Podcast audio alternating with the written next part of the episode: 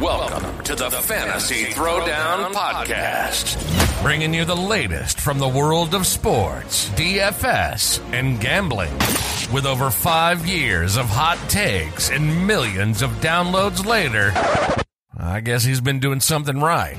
Now, sit back and listen to one of the sharpest minds in the game. Here's your host, Dwayne Calendar.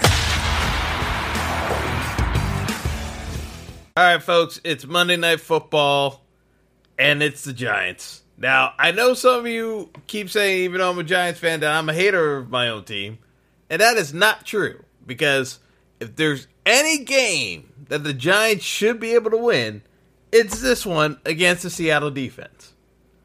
Danny Dimes, if he can't run and pass on this defense, I don't know what else to say because he's 1 and 11 in primetime games. This might be the worst defense he's faced yet. I know the Giants have a bunch of injuries on the offensive line. Don't get me wrong. But this is one of the more straightforward matchups he's ever going to face because you know Seattle is going to try to pressure on the pass rush and get home. And he's going to have multiple read options available because Seattle's zone basically they're going to bring pressure and you're going to have reads that you're going to be able to have to hit. If you're willing to stand in the pocket and deliver the ball, he's going to have big play opportunities to Darren Waller, Isaiah Hodgins, and the guy that I think has the biggest opportunity to step up tonight is Wan'Dale Robinson. And Robinson's, uh, I believe he's uh, coming in uh, just around 3K. Yeah, he's 3K. It, realistically, Wan'Dale is going to be probably lower owned than Parris Campbell, uh, who's a, a 2.8 but Wan'Dale is far and away the better receiver. It's not even close. Uh, the Giants like him. He's he's actually back healthy. Wan'Dale should be the guy. Now, when I look at this uh, slate, it's interesting from a showdown perspective that Kenneth Walker was priced the highest at ten thousand eight hundred. I don't get it. Um, yes, the Giants have sucked at tackling but Kenneth Walker isn't necessarily the explosive runner that gets outside the numbers that you would worry about if you're the Giants. Like that's the way I kind of look at it. To me, this is one of those games where I think Lockett and Metcalf should both do quite well against the Giants defense, and Geno Smith should be able to uh, pick apart the Giants defense because Wink Martindale is also going to blitz, and you're going to see open receivers. It, it, it, like we got rookie corners, we got guys playing out of position, and Adoree' Jackson.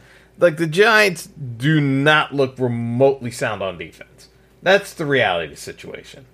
So, with that being said, the way we have to kind of approach this is kind of being more proactive in terms of going offense versus defense because yes, there's going to be a tendency to play the defenses in this game, and I, I just don't see it. I, I you know,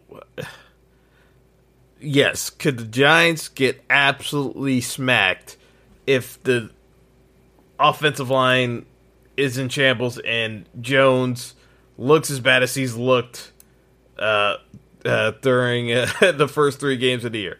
there's absolutely a possibility that uh, this goes sideways for the Giants.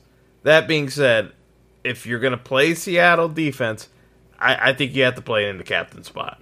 I, I don't, I don't think you're going to get any leverage playing the Seahawks just in the flex because, you know, they're going to get ownership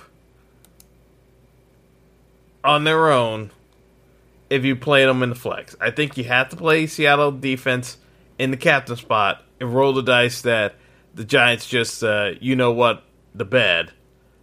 Because that's just, like, in terms of uh, popularity, Seattle defense really looks to be a popular option in the flex uh, the way things stand. So, like I said, I don't necessarily love the defenses here. I think they uh, can both be exploited. So after the break, we'll go through my breakdown of how I'm looking to construct lineups, and uh, we'll go from there. But uh, you know, Giants is a home dog, I, I, you know, I think the Giants can win this game. Uh, you know, going into it, I was far less confident. But the more I kept looking at Seattle on tape, I'm saying to myself, the Giants should be able to dump the ball off and be able to find pockets of space to operate. So to me, this is uh, this is two different scripts I want to go with, uh, uh, with uh, the Giants and the uh, uh, Seahawks, and uh, you know, we'll, we'll kind of go from there. But uh, yeah, so we'll be right back after this, and stick around. Don't go anywhere. The Fantasy Throwdown Podcast will be right back after our sponsors pay the bills.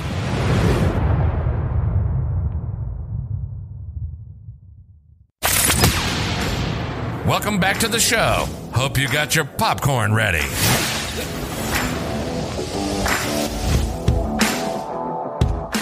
All right, we are back. As I was talking about, I think both defenses are gettable here.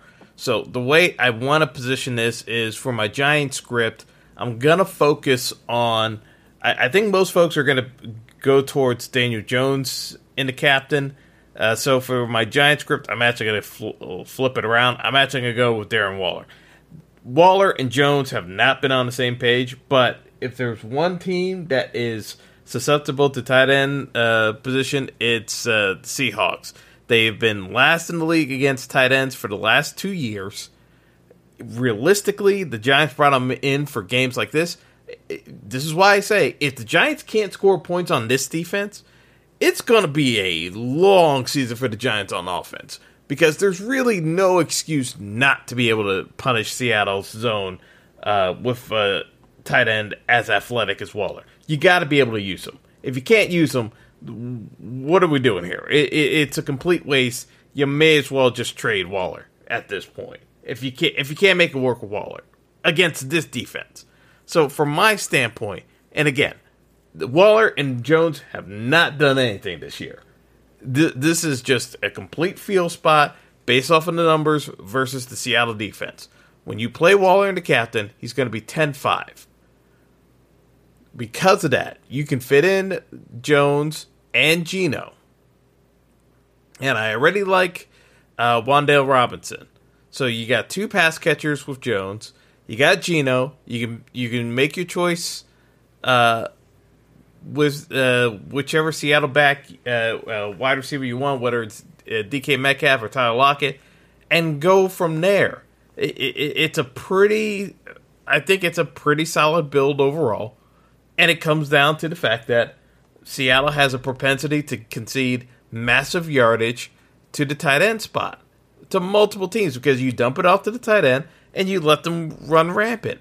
Like this should be a Waller smash spot. If it's not, the Giants have even more problems than initially surmised on their team because there's really no excuse, uh, and the line can be as bad as it is.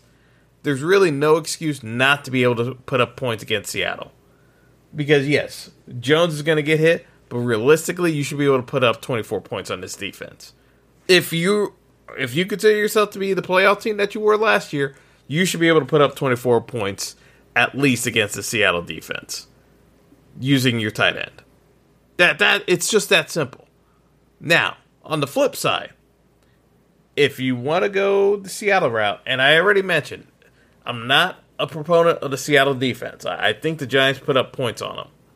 So, as I said, if you want to play Seattle defense, you're probably better off playing them in the captain spot and go for the blowout script because I think a lot of people are going to play Seattle defense in flex, and this game gets competitive. And while they may get some sacks and they may get a turnover or two, you're not going to get what you need, which is the onslaught build where they just shut down the Giants completely. I, I don't see it. So to me, the Seattle captain is the only way to uh, go with that kind of script. I don't think they score enough in the flex if it's a back and forth game.